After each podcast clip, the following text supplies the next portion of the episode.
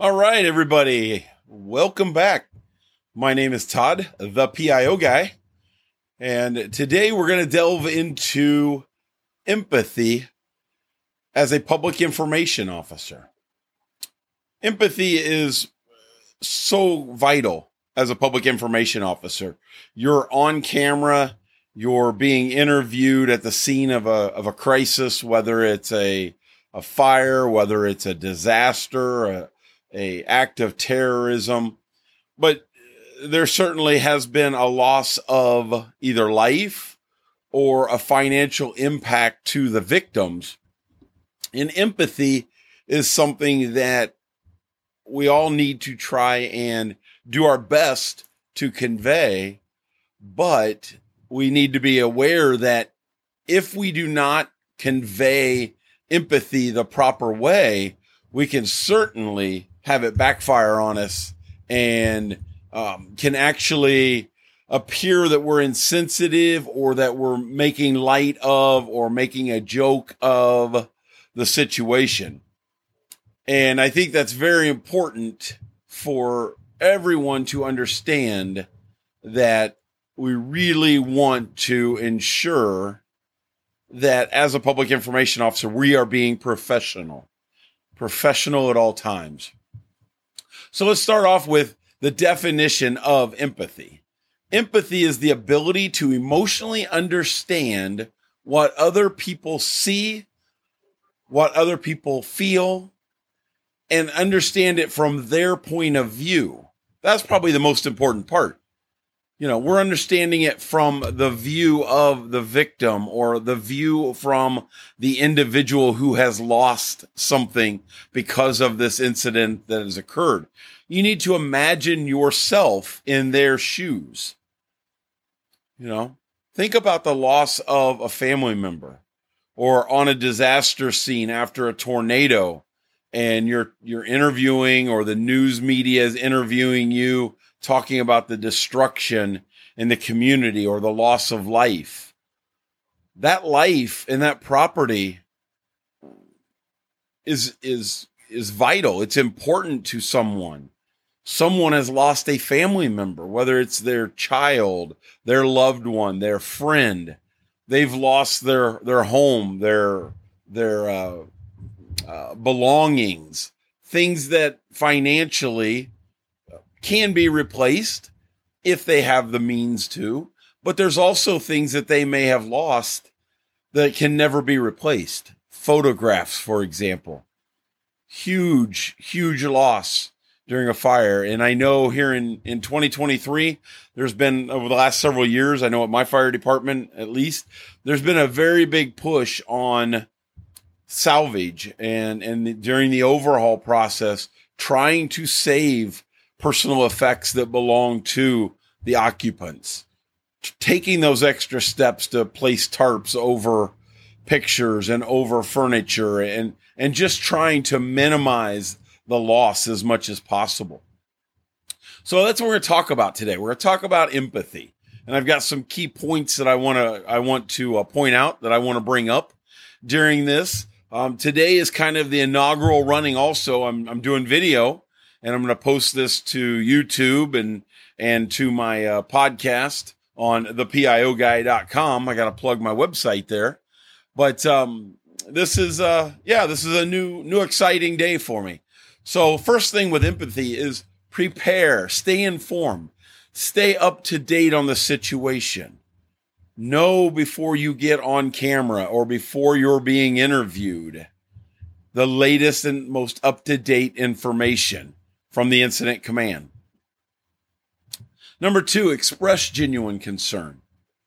You know, we are all humans.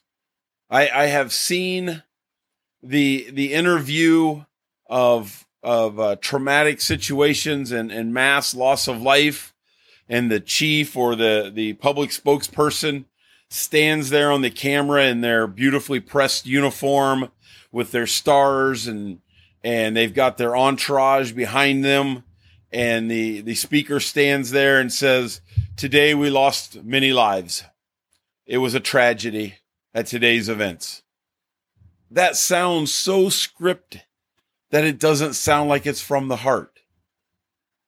Public information officers, and there's going to be people out there in crisis communications that will disagree with me on this. There's times that, and it has happened to me as well, where you're fighting back the tears. I think many years ago, to a shooting that we had in uh, the town of Pendleton, and I, I, think I've spoke about it before on other podcasts. Chief Farr, uh, Pendleton uh, Police Chief, Chief asked me to handle the media and take care of that as public information officer. I was with emergency management at the time. So I handled the, the public uh, media briefings. We did them every hour on the hour to give updates. And my intent was I wanted to keep the media at the media staging area. If I didn't give, if I, if I had spread those press releases and those public um, announcements and updates out more than every hour on the hour, they would have ventured out into the community. The media would have. I wanted to keep them right there. So what that did for me was at the end of the incident, I went to the chief and I said, Chief, this incident's over. You need to go before your people. You need to go before the cameras and be interviewed so that the town of Pendleton sees you. You are the, the, the spokesperson that the town re- relies upon. And I will never forget, I was standing just off to the side of the chief. I had arranged the, the press conference. I had prepped him for everything that I thought the media was going to ask him for. And the one thing I didn't prep him for was the personal uh, emotion that he was going to feel when he was talking about what happened in his community. And and and I have to I, I can describe this chief as he is a a huge guy. I mean, he is big, muscular. I don't know. Chief Farr is probably six foot three. I don't know, weighs 280 maybe, but it's all muscle. And, and I know this guy is this this teddy bear, but but he's big, he's huge. His arms are the size of my thighs. And when they started interviewing him about the officers that had been shot, and they were in the in the canine dog that had to be shot and put down, I remember him holding back the tears. And I was standing off to the side during that interview as a PIO, rushing through my mind, playing out, do I need to step in? Do I need to step in?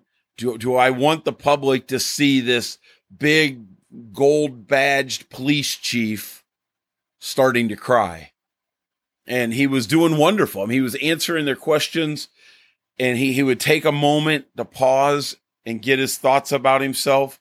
But you could just tell the, the tears were right on the verge. And I made the decision not to. I decided to let him keep going and in that, that empathy that he had and the passion that he had came across so beautifully because it was real. It was honest.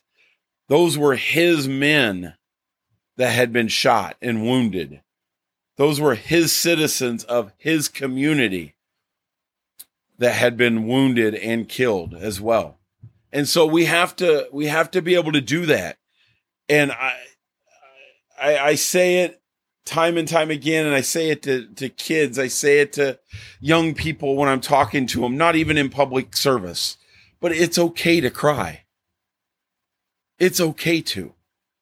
You know that's that's the body's emotion. I'm a very emotional person. You know there's certain thoughts that that i can go back to in my mind and it causes me to get emotional. The next tip is active listening. Listen to the interviewer's question and what their concerns are. Show sympathy through your body language while you're listening okay it, it doesn't do any good and you're going to lose your audience.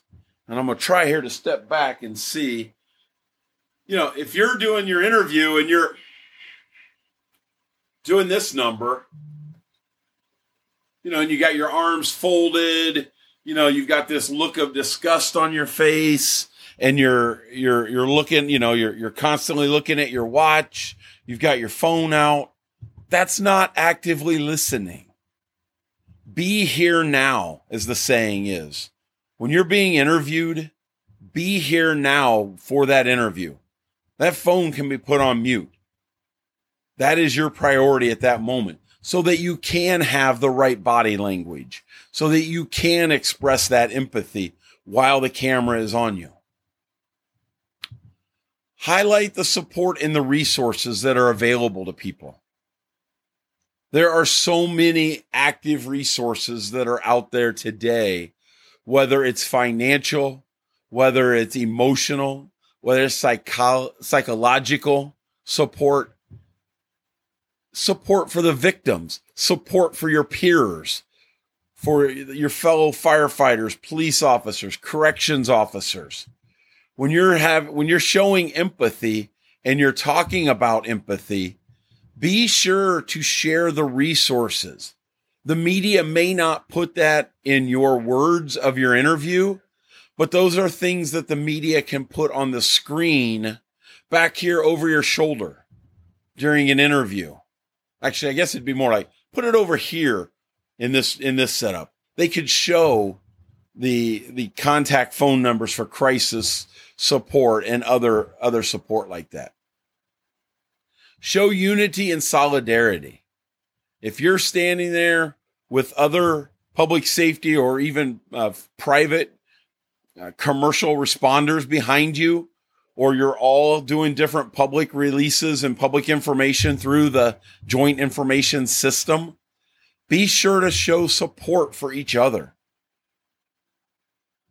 During the crisis and immediately after the crisis is never, I will say it again, is never the time to publicly go against another elected official, appointed official, chief, department, agency, company. That is not the time. I don't ever want to see a public information officer publicly going against another agency during a response. Hold the emotion, hold the frustration, the anger, the, the discontent, hold those things until the incident is over. After action meetings are the times to discuss and battle out those issues. Not on the camera in front of your constituents is not the time. Humanize the response.